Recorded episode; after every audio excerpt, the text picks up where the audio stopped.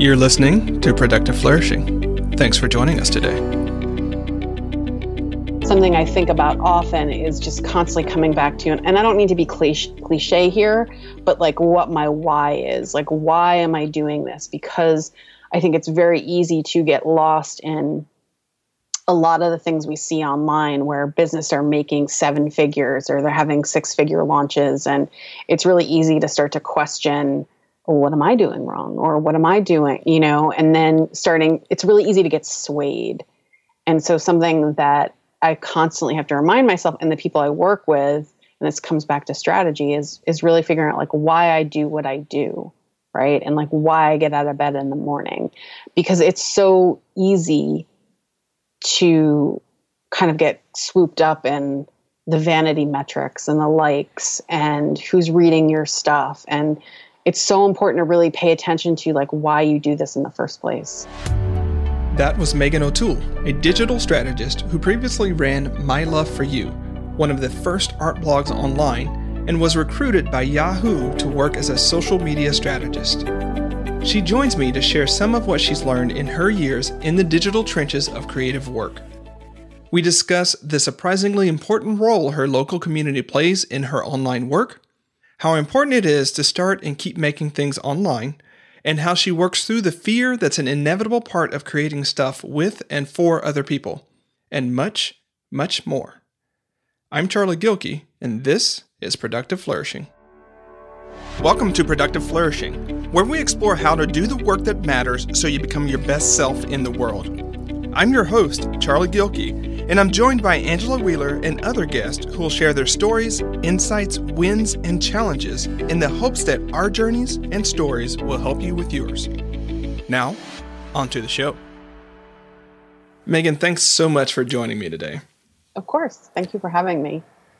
You know, it's it's really interesting to talk to another um, business consultant and business coach and someone who helps people in the micro business space because it's one of those things where we get to share notes, you know, mm-hmm. and I think it's more powerful that we're able to share notes and and talk about that because you know it's fun for us and we learn together, but also people listening. Um, right. get to hear some of the inside scoop. And as we were talking about different things, like one thing that popped up is the power of local community when you have an online business. And something um, that I've seen sort of time and time again, there's also the whole introvert thing, but we'll come back to that, right? Um, you know, you were just saying that you thought, so you moved from San Francisco, where you had built up your online community, right? Mm-hmm. Make mm-hmm. sure I'm telling the story I'm right here. And then you moved to Boston because of um, your family situation and, and, you know being closer to family. And now you're considering moving back to San Francisco. Is that basically yep. right? Kind of, yeah, yeah. I've moved back and forth a couple times, so I'm ready to do it again. And because I've done it a few times, I know I can do it again. yeah, and so one of the things you were mentioning was that. Um, there is a there's a pull to your local San Francisco community and friendships.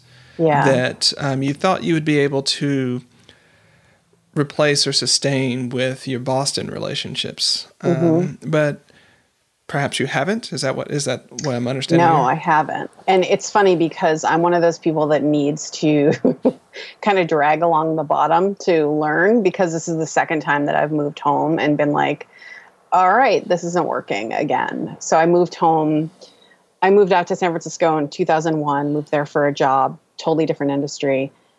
Moved home in 2007 because my mom was sick. Stayed home for three years, moved back to San Francisco in 2010, then came back to Boston in 2013.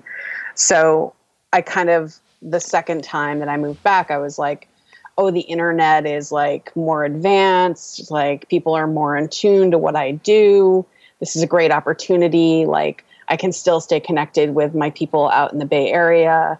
I can work from anywhere, right? So I moved home because I wanted to be close to my mom and my sister and my brother, but also because I have two nieces who were growing up and like, I don't want children. So I really, very important for me to have a relationship with them. So that's been one great thing about being home over the past four years.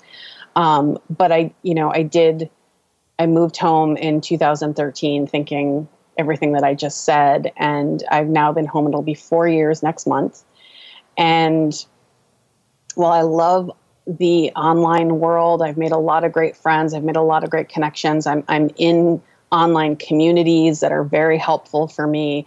I have found that it has had a very negative impact on me actually to not have a local community. And like I said to you when we were first chatting, like I am sort of one of those weirdo extrovert or introvert extroverts. So like I really feed off of people's energy. So like after I get off this podcast with you, I'm going to write a blog post, I'm going to do a ton of stuff because it's going to feed my energy.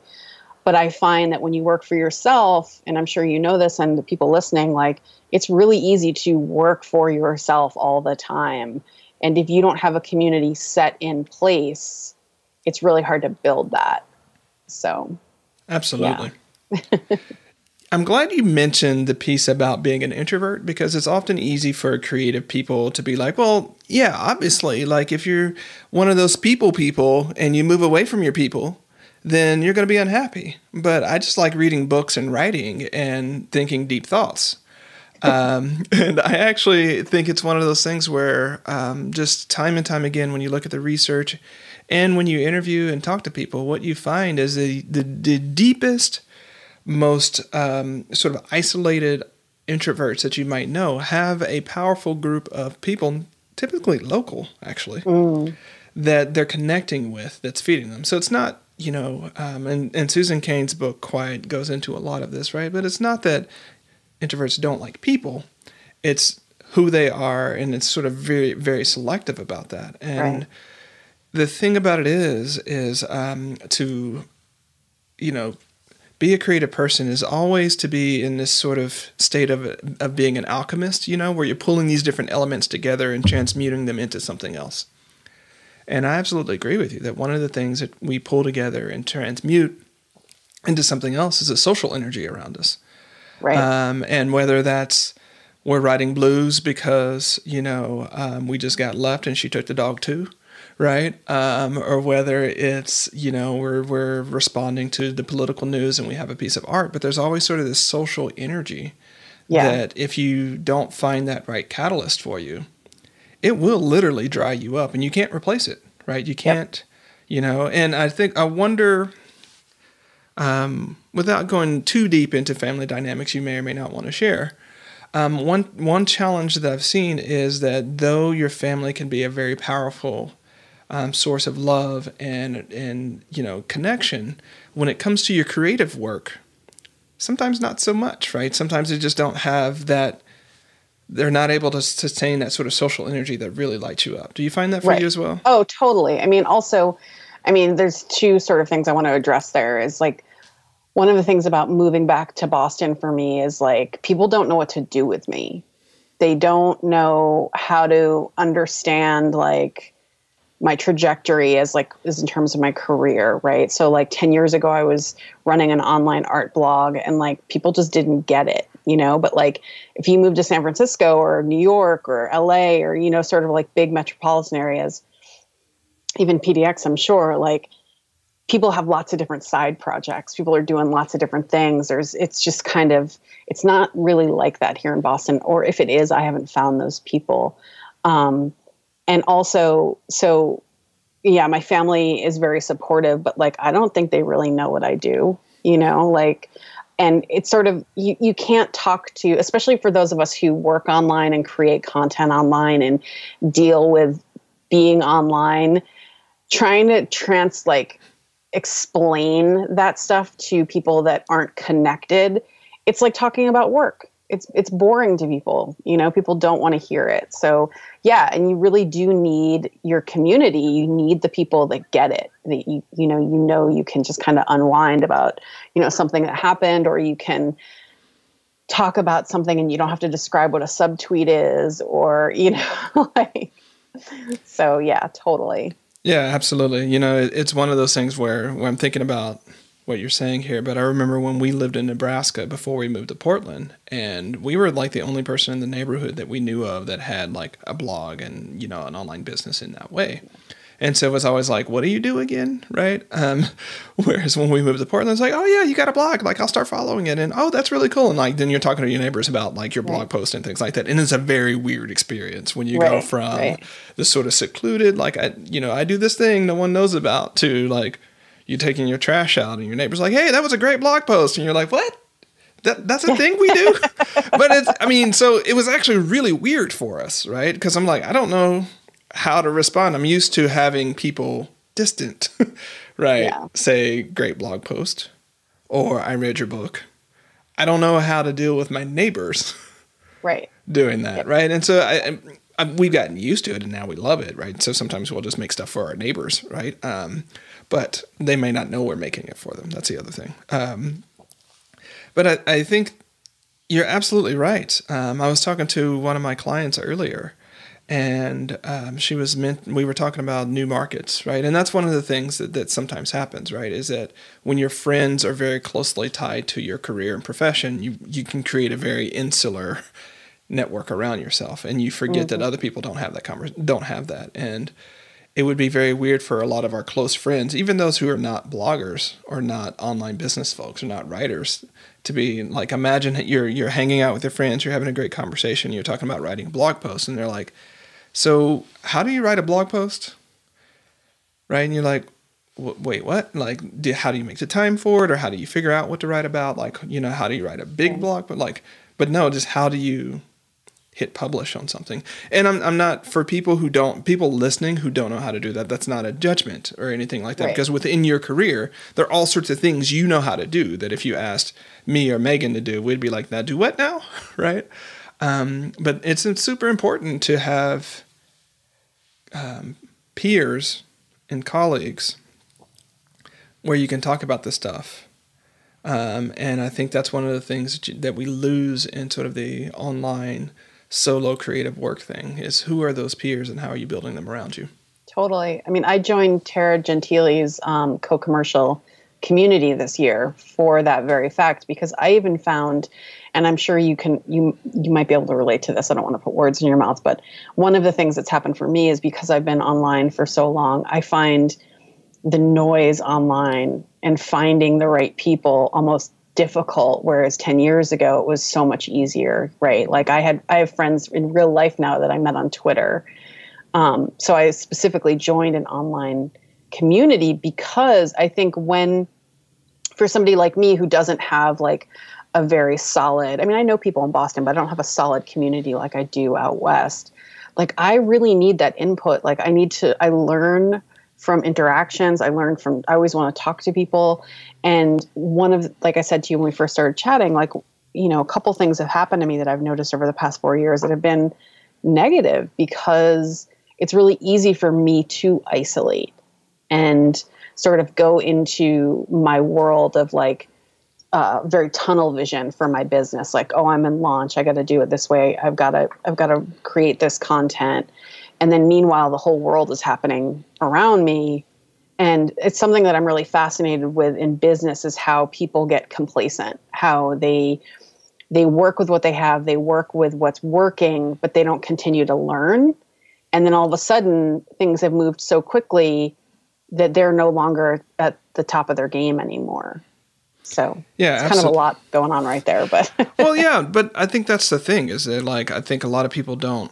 Well, here's my belief, um, and I've seen it time and time again. It might not hold for everyone, but I think um, online businesses, but I think all businesses. So I'll extrapolate. I think every business is going to face an internal disruption and an external disruption at least every 18 months. Now, an internal disruption could be key people moving. It could be a shakeup in the leadership team. Mm-hmm. It could be loss, losing an employee, or it could be a fundamental change in the way that the business has to work due to systems and processes and things like that. So, an internal disruption. And then we have an external disruption, the availability of new um, of new technological options, new solutions, new alternatives, and a market, an online world not just like online readers, but a market of people, an economy of people that change taste very, very quickly. Very, mm-hmm. very quickly. And mm-hmm. so you can kind of look at, you know, I, I think of it as the content wheel where it's like, okay, so right now, I'm not saying this is where things are. Courses are trending, but you're going to get to a point where there's course fatigue and then people are going to move on to something else and then they're going to be like oh i just want someone to sit down and write a really good article explaining this and so you'll see people switch to articles become the thing that people like. Right. and then you're like Right. well i don't want an article i want a book. And then they were like okay so books are now the thing. And then you're like well i don't want a book i want you know i want podcasts because i just want need to listen to my car. And so then you'll sort of see this content wheel going over and over again. And when you enter any of those sort of spaces, and I'm just talking about um, sort of thought leaders, authors, and, and creative folk that way, when you enter those spaces, one of the things you have to sort of look at is like, okay, where are we now versus where might we be in a year? And that's where I think you get some of this disruption going on because just about the time you get good at the social media platform du jour, there's some new one, right? Yes, totally. Um, or just as soon as you get used to writing a certain way, there's a new sort of thing that people want or new topping. And so, um, yeah, there's a lot of disruption. And I think the good news is if you keep your head down, you just do your thing, then you don't just, you won't be on that sort of walking on shifting ice, you know? Right. right because it's also at the same time if you are can if you're dialed into a lot of different people you're paying attention to what's going on uh, you know on online and offline it's really easy to get lost in the weeds and like start to really um it's a word i'm looking for when you sort of uh you know when when you aren't true to who you are as a business but um when you start to lose sight you know i think that that's that can really easily happen because there's so much to pay attention to there's so many new things happening and it's like oh should i do this should i do this and i think that that's one of the reasons why having a strategy in place is is really important Yeah, strategy is definitely important. And I forgot to slide this in real quick. Tara Gentile has joined us on two episodes of the um, of, of the podcast, and so I don't know what, where they are off the hand, but we'll link them in the show notes in case you're interested. And um, that's one of the things we talk about. That a strategy helps you make a good strategy helps you make Right. good decisions that you can stick with and go forward. And Yep. without that, you're just kind of swimming in that sea of this person says do this and this person says do that, Yes. and they all Yeah. are getting great results, and so I should do them all, right? right Yeah, not Totally. so not so much. No, not so much. Um, you know, so we have one of the lessons you've learned over your thing and you're sort of sinking into now is the power of local community. And um, when you have largely an online business, what else, like if you were to roll back and say, I wish I would have known this 14 years ago or 10 years ago, what else has really been popping up for you recently? Hmm. like around around i need a little more. Like you mean in my life? Like a, a lot. The life of the life your life and your business and how they interweave with each other. So Yeah. for instance um, local community influencing online community or your online business that's one of those intersections of life and biz right? Yeah. Um, but sometimes you you you s- discover other intersections that are either really helpful or yeah. not so much So I think a really good. Oh, I have like so much to talk about with that. Um, I mean, I think a lot about how when I first started playing around online and how, um, like, I bought my first MacBook in 2005 and it changed my entire life. And what I know now as opposed to what I knew then, like, I think about that a lot now, like how noisy things are. Like, I was listening to Roxane Gay, who's a writer on Fresh Air today, and she was talking about how she would just up and go meet people that she met on the internet like 10, 15 years ago, and like how how different the internet is today. And I think that that's something like one of the to to get back to your question, something I think about often is just constantly coming back to, and, and I don't mean to be cliche, cliche here, but like what my why is. Like, why am I doing this? Because I think it's very easy to get lost in a lot of the things we see online where business are making seven figures or they're having six figure launches. And it's really easy to start to question, well, what am I doing wrong? Or what am I doing? You know, and then starting, it's really easy to get swayed. And so something that I constantly have to remind myself and the people I work with, and this comes back to strategy, is is really figuring out like why I do what I do. right? And like why I get out of bed in the morning. Because it's so easy to kind of get swooped up in the vanity metrics and the likes and who's reading your stuff and it's so important to really pay attention to like why you do this in the first place you know um, i struggle with this a lot with people that um, i talk to about building an online presence. I'm like you know do you want to be famous or do you want to have a business? You know i think that there's that tends to be something that has really come up in the past seven years especially with people is like they get lost in really what they want to do. So. It's absolutely easy to get lost in that, and largely, I was talking to Corey Huff about this the other day, um, and um, so many of the rules have changed from mm-hmm. say 2008 to 2010.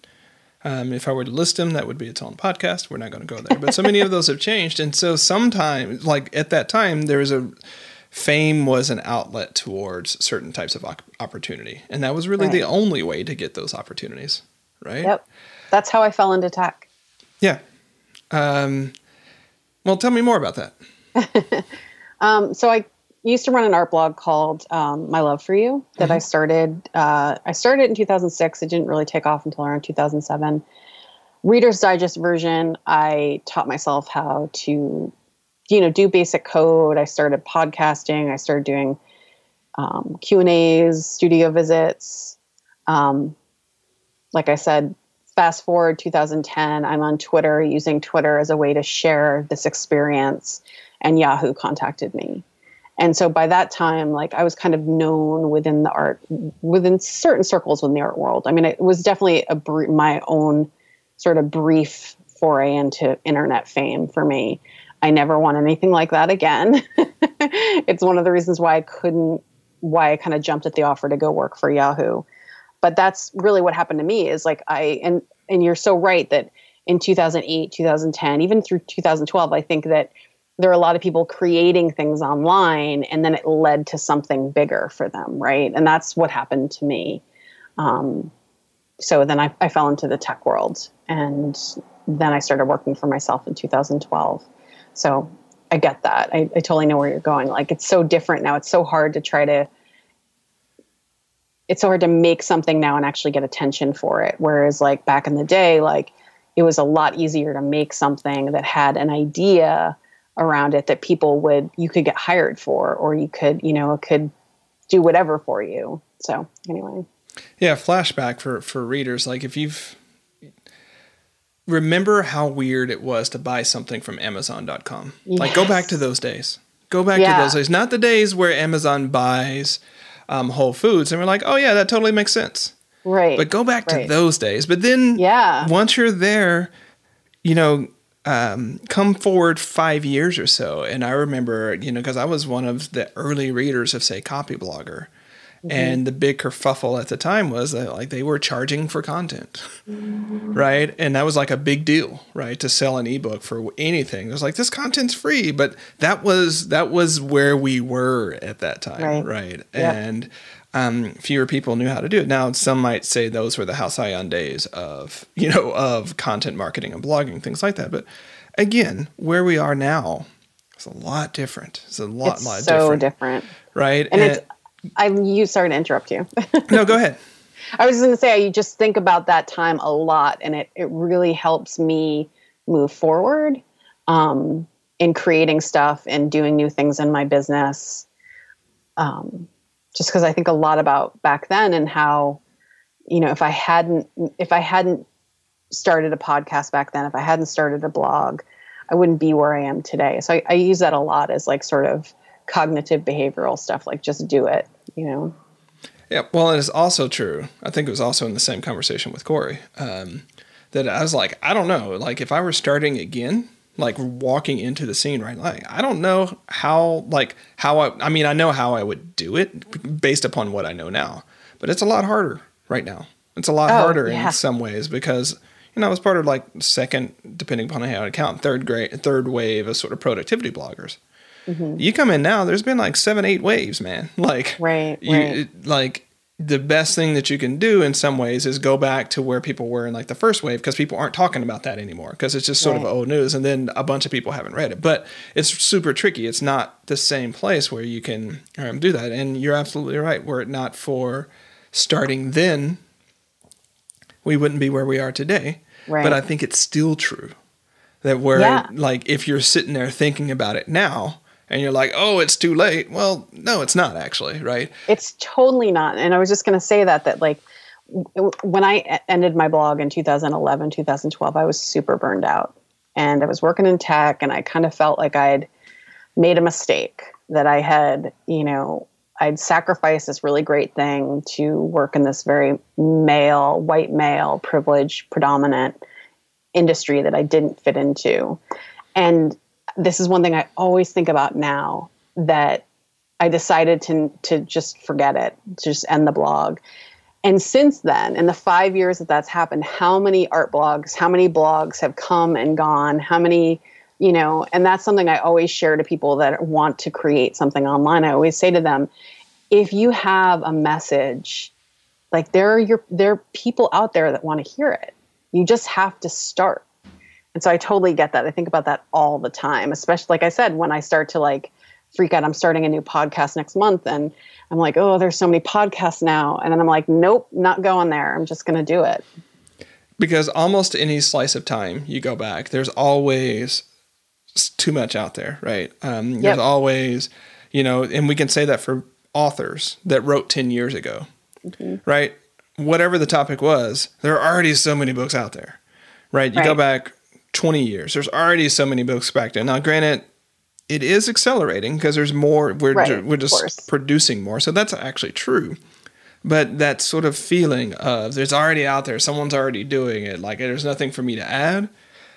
We've been feeling that for a long time. That that's not right. going to go to anywhere, go away anytime soon. I think the yeah. opportunity that we have is that we get to be better versions of ourselves Yep. Right. Because that's the only way you're going to stand out. That's so true. Yes. Yeah. Yeah. And I think, I mean, I was saying this to somebody actually on CoCommercial, the community I mentioned, um, where if you have a garbage looking website, if the content is good, that's really all people care about. Really. Like after all the changes that have happened in the web, how, how things look, it comes down to your content and how good it is and the message that you are carrying. Words, you know, if that's what you do. I mean, if it's a written blog, it comes down to yeah. um, are you educating, are you entertaining, or are you inspiring? And some combination yep. of those. And if you're doing that well, yeah, you can have a fugly website.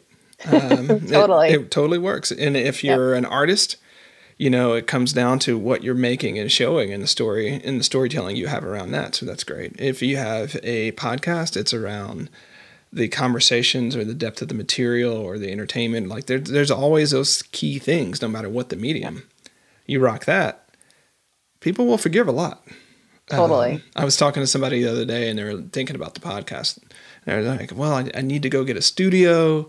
And, um, you know, then there's all these things I got to do. I was like, nope, not doing that, right? Um, so we're not doing that out of the gate. Um, so how about you try these you know, three things? But it was largely like, yeah, like get a mic that has good sound, and they you can get mm-hmm. those for less than a hundred bucks.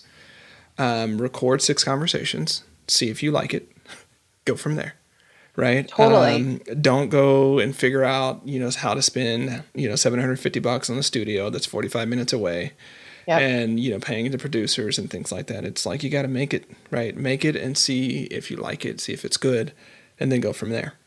Totally. I, i'm always talking to people about making things online and i'm always saying i actually just wrote a post about this the other day like that it's never going to be perfect. So you got you have to start so you can get in front of people so you can see what works so then you can tweak. Like i always say to people that are starting to establish their business online like you're in one of the best places because nobody's paying attention right now, right? So you can like mess up, you can figure out what works. It doesn't feel good to hear that, but you have to start somewhere. And it's so true like I've been there where I'm like, "Oh, I got to get the the right website, I've got to get, you know, the right logo, I've got to get all the, you know, the toys." And really what I'm doing is I'm just psyching myself out. You know Absolutely, and you're letting you're letting sort of the resistance or the lizard brain or whatever you want to call it run wild. And I kind of comment on that in um, my book, The Small Business Life Cycle. That that one of in the it's called stage one, which is the entry stage. And one of the huge blessings of the entry stage is no one knows what you're doing. Right. Right. You can make a mistake. Right. It's like you, your mom, and your parakeet. Like you know they're going to love you no matter what and it's okay. I mean even when it's 30 people or 50 people like those right. are those are like your core group of diehard fans and readers and things like that and they're going to be very forgiving. Yes. Um, and so that's the benefit is that you get to try a lot right? Um, yes yeah. you don't know what you're doing but no one expects you to know what you're doing Right. And also, another thing that I think happens or that I've experienced is you have this grand idea of how things are going to be when you put it online. And it takes, I have goosebumps saying this, like it takes on a life of its own once it's out there. It's like this weird energy that happens. And so you can be as controlling and type A as you want. And believe me, I get it. I'm the oldest, I'm a Leo. I love to control everything. That's just not how it works, you know? It's not how it works, and the reason why you got to start and you got to keep at it is because the things that people will pick up are the things you'll either throw away or that you wouldn't even think of it. So, like that big hit, that big thing, you're like, this is going to be the thing. Mm-hmm. Man, most people's batting average on that is terrible, right? It's just terrible. Right. Like the thing you think is going to be it is not it, but it's like this thing that you just sort of like you're on a deadline and you're like, I have to put, I have to publish something, and it's like a story about you and your dog and how it ate your sock and you had to walk around the neighborhood with one shoe on or something like that, and how you felt really embarrassing. completely making that up, but something like that is what your audience will pick up and run with. Like, this is so me. That's how I feel, and I'm so glad you're. And you're like, what? I spent three months writing this other thing, right? And this, you know, the dog eating my sock is yeah. really what? that goes viral? what? Yeah. Um, and then you can't reproduce it. So don't don't might don't write multiple stories about your dog in your sock because then it becomes a, a shtick, right? But that's the thing, right? You you don't know what's going to work and what's not going to work. And in that stage of business, the great thing, thing is you don't have to know. Um, mm-hmm. And you can figure it out as you go along, but only if you're making stuff um, making stuff consistently and showing up and doing the work. Totally. Yeah, for sure. All right. So um, we talked about power of a local community. Um, we've talked around the importance of just starting and letting things go where they're going to go. Um, what else is one of those things that you wish you would have known when you started that you know now?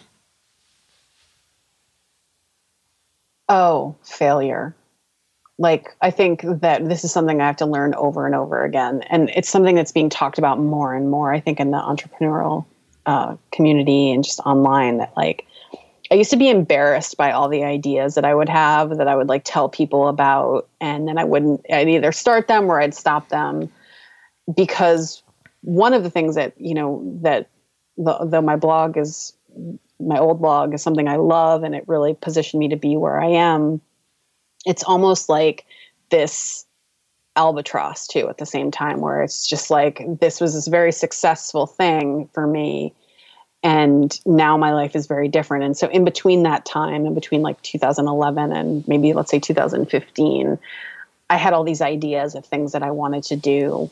Like i started a podcast called what's your story? It was great. Just didn't feed me so long story short i think that you know one of the things that i've really learned time and time again is like that is part of being i personally call myself a business owner. I don't use the word entrepreneurial just because I, I just have never gotten used to it but i understand why people use it. And for me as a business owner i constantly have to have different ideas and not every one of those ideas is going to make it. And learning about how arrogant that is has really helped me. You know, like having this arrogance of this one thing that I created that was like a massive blowout. Like there's there's been a lot of humbling experiences over the past 7 years where I'm just like, okay, you know, that didn't work, no big deal. And you know, I'm going to be starting a new podcast next month and maybe it won't work, but part of creating online, part of being a small business owner or an entrepreneur is constantly having that energy going where you're creating, you're making stuff and building off it so you can keep going. So, you know, somewhere down the line, there is an idea that really snags and works. And it doesn't mean that you're a failure because these other things didn't take off. And something I see often with people online is they try something new and then they it doesn't really work because one they don't stick to it for too long and then they disappear and then they come back with something new so it's like this constant confusion for their audience and so that's something I try to help people with is like you just got to keep rolling. You can't let little setbacks like nobody is really paying attention to what's working for you and what's not. Right? Like nobody's taking score and those that are do not matter.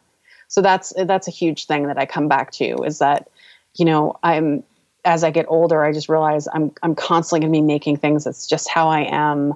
I'm constantly going to be launching stuff. I'm going to be, you know, trying new things for my audience and seeing what works. And just because it's not a raving success, or even on the flip side, it is, it doesn't mean down the line, like, you know, the same thing is going to happen. And that's been really, really illuminating for me over the past two years is just like, cool, like I make stuff and sometimes I fail, you know? Yeah, well, this is reminding me of um, Seth Godin's been talking a lot about this with the um, sort of idea of, of accepting that this might not work but it's still important to do anyways, right? Yeah. And, and what can you do going into it where you have that what seems to be the emotional paradox of I know I can make this work and this might not work.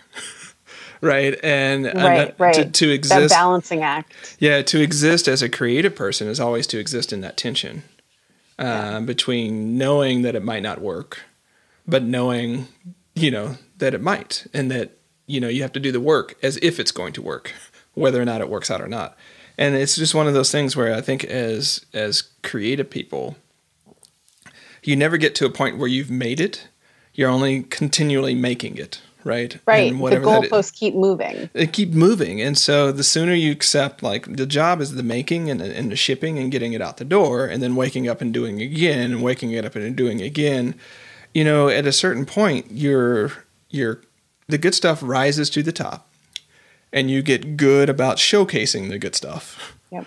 The stuff like I don't remember what I, you know, what my favorite author wrote 2 years ago, like all the stuff that may or may not be good, right? right. I remember the great stuff. I remember yep. like that thing um like and there's there's a post recently that I had to email one of the things like this thing I keep coming back to right? You wrote it like two years ago, but like every quarter or so, I'll come back to this. And so thanks for writing that thing. Um, now, this particular person, he's written a whole bunch of other stuff. I don't remember it, right? Um, and that might not be the hit that he thought like. But anyways, the whole point becomes you make it and you make it and you make it and you make it. Right. Um, and sometimes you get better at it. Sometimes the world changes on you and you have to change with the world. Um, but I think that's the the pursuit is the pursuit totally. is in the making and, and staying with it and picking something, you know, to go back to your your question of like why am I doing this? Right. Yeah, and I think having having that sense of humility, right? Like understanding, like it's that balance of like arrogance and humility of like, you know, your expectations. Like, what are your expectations? And, you know, are they like totally overblown? I mean, there have been so many times where I really expected something, and you sort of touched on this, where the with the dog ate my sock thing like i really expected you know one thing to be huge but then it was this other thing that ended up like people loving you know sometimes you just can't tell what's going to resonate yeah and if can't... you could then thing people would be making things go viral all the time and that's why you can't make stuff go viral yeah, and part of this is the more as a creative person, the more as a creative expert, the, the longer you do that, the further you get away from um, beginners and people who are just starting and you can't yeah. even see the world the way that they see it anymore right you can't even yeah. ask the questions that they're asking because they're no longer questions they're no longer you know things that you even think about being something that people would question and so a lot of times that's where we do find the virality and that's where we find the hits is when you do go back and you find something that sort of hits people who know and people who are learning at the same time Mm-hmm. But that's incredibly hard because you you can't think about what you don't know to think about. Yeah. Um, and the people on the other end can't ask questions that they don't know how to ask, like that they yeah. don't. And so that's that's where we're always, especially in a nonfiction creative space, right? Um, if you if you're anywhere in that space, there there will always be people on that very beginning of the journey who are seeing the world in a completely different way that you just can't see anymore. Yeah, one of the things I've been saying a lot lately is you don't know what you don't know. You know, and that is something that's been really helpful for me about, you know, with my business, one of the things that I've been doing is like I'm trying to I want to get better, I want to scale, I want to make more money. And the only way I'm going to do that is if I ask for help. You know, if I get help, if I work with somebody that can show me, because I'm not going to learn the stuff on my own, you know, and that again comes back to community and relationships. Well, you might learn it on your own. It's just a long, hard, and expensive right. way. exactly. Right. You could learn it on your own, but like I want to speed up that process. So I'm willing to like pay to work with, you know, Tara Gentile. So like she can help me. She can come in and look at things and say, oh, yeah, this is what you need to do. Because I've definitely spent most of my career, the 10 years I've been online, figuring stuff out on my own. And that's that's been another thing that's sort of been interesting for me is like I'm no longer willing to do that anymore. I will pay money to learn stuff now. I will pay money to have stuff done, and I think that that's just a natural progression in business. You know, where you're just like, I don't have time for this. I want to work on my business. You know. yeah, I was talking to my brother about this because he had an idea for a business, and he was like, "But if I told someone how to do that, they can go do it myself." And it required getting some materials and labor and certain way of manufacturing something. And I'm like, so yeah, if you sell that to, so it's sort of a wholesale thing. And I was like, so if you're with the right people, they figured out that it's not their job to make stuff to sell to people. Mm. Right? There's their job to find stuff people will buy and and, and present it well, given that oh. particular thing. And it's like, so yeah, from your perspective, like yeah, they could spend all day to go and make this thing and make four of them and then put them in their shop. But that's not their business, right? And so I think so many of us like have a hard time saying like what am I actually in the business to do? And what do I do that's value added? And what do I do that's uniquely value added that only I can do? Mm-hmm. and what's the most powerful way that I can interact with people um, and who can support me with that? So they're different questions than just like oh but if I do it I don't have to pay somebody and I can just put in time yeah. And I think, you know, for in the beginning, when you are in your business, that stuff is fun at first, right? Like I just said this on Twitter the other day. Like for the first time in my life, like I can't wait to be off of WordPress. Like I'm moving to Squarespace. I'm getting a new website this fall. And I'm specifically going to Squarespace because I don't want to figure out can, uh, can you swear on here? Yeah, like, you can swear. Yeah. I don't want to figure out another goddamn plugin, you know, and what it broke on the back end. Like that's not what I want to do anymore. I would have loved to do that stuff three years ago. I loved figuring that stuff out. But now I'm like, no, I want to help people.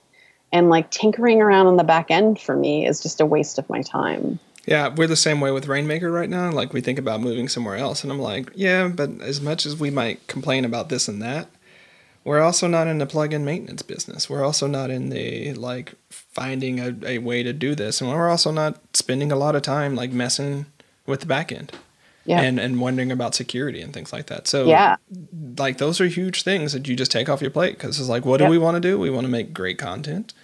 Um, we want to show up and serve our people, and um, we want to showcase people's stores. Totally. What powers yeah. that? Not yep. not necessarily screwing around with the back end of tech. totally. No, no disrespect to all of the web geeks who love to do right. exactly that thing, but that's your jam. Go do that. Right right. That's not that's not our jam. I told yes for sure. Alrighty, so you know you mentioned a few things about mindset, mindset around fear, mindset around asking for help. Any other sort of mindset pieces that are new and hot for you there?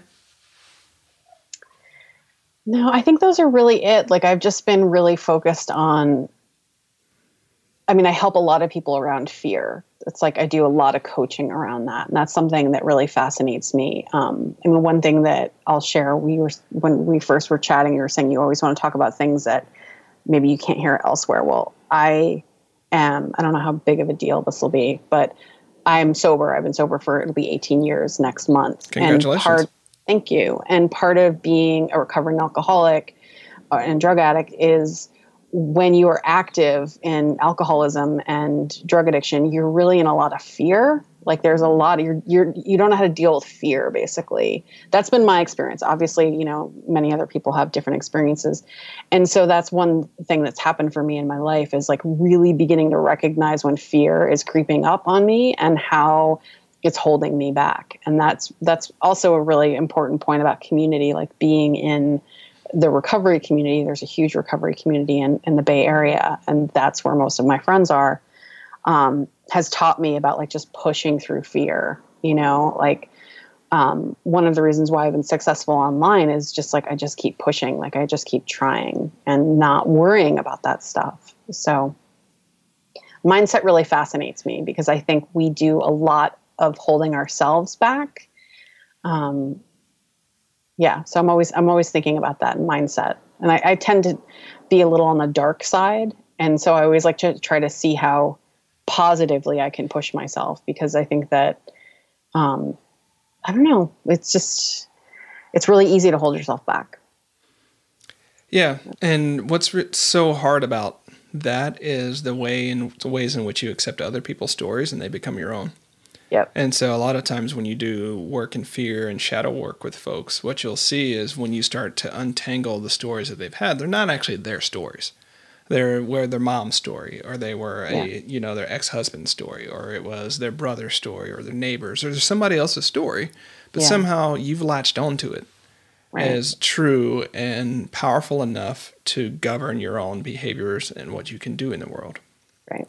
And yeah. those are the frustrating ones because it's like you and the thing about it is a story doesn't have to be true for it to in fact to to affect and impact you right? And so yeah there's just so much so much there um, yeah there's so many stories we tell ourselves about like what i mean this is also you know around mindset. I was just talking about this with a friend the other day about bringing your past forward with you there's a lot of that that i see that i've personally done where you are holding on to old ideas of who you are, what you were at a different time and space.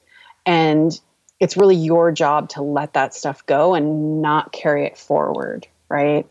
So, like, when I'm specifically speaking of is like, you know, when I would meet people maybe like 10 years ago and I would like tell them about something that's going on in my life and it really didn't have anything to do with what was happening in that present moment. But then in that moment, you've given them a perception of who you are. And so I talk a lot, especially with clients, about like when they're starting new things, like just move forward, like leave that stuff back. You don't have to tell everybody everything that's going on or how you failed or, you know, just keep moving and don't carry that stuff forward.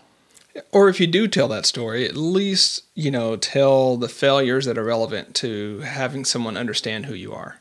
Yes. Right. Exactly. And so, like, there's just certain ones that don't matter, and there's some that do, right? And right. so, those pivotal moments, those turning points in your story, like, those are really important ones to to right to tell. But right, like, I can share with you that I'm 18 years sober, right? That I'm, and it's brought me where I am. But you don't necessarily want to know the dark and dirty, you know, like that stuff that that doesn't need to be told. I mean, obviously, in certain uh, situations, it might be, but I think that there's there's a way to carry yourself and um, where you don't have to let everybody know, you know, what's going on or how you got there, or you know. Yeah, I think that's where being authentic and being open are two different things. Yep. And people confuse the two. Oh, right? Oh, totally. Uh, all the time. And so you can be your authentic self without telling all the stories and all the things. And no one is 100% open. Like there are thoughts that both both of us are having and feelings that both of us are having that we're not saying like, "Oh, here's how I feel." And this is a thought. Like right. we're not right. we're not hummingbirds that way, right? right. But there, we tell the story that enhances the connection with people. Right? Well, it's and, also the difference between holding somebody emotionally hostage, yeah. right? Or just like let, letting them know what's up. Exactly. Um, so no one likes to be an emotional hostage.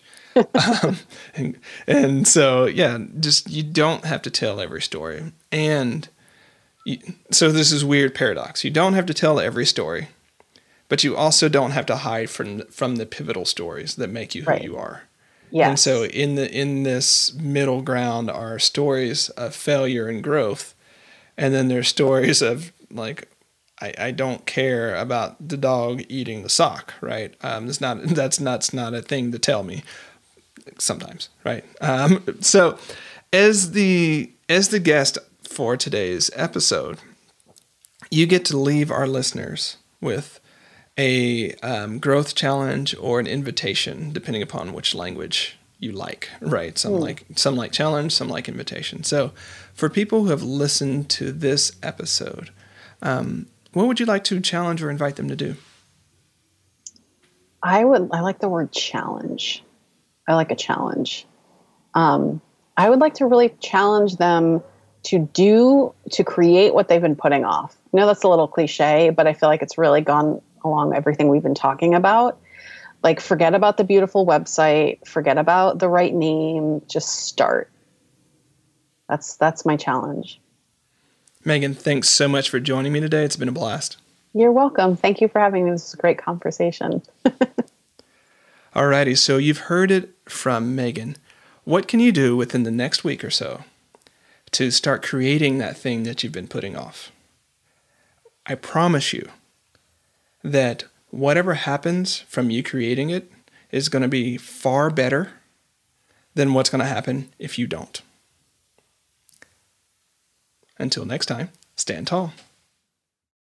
Thanks for listening to Productive Flourishing. To get more resources that'll help you finish the work that matters and be your best self in the world, head on over to productiveflourishing.com. If this episode warmed your heart or got your wheels turning, we'd really appreciate it if you'd leave a review for the podcast on iTunes.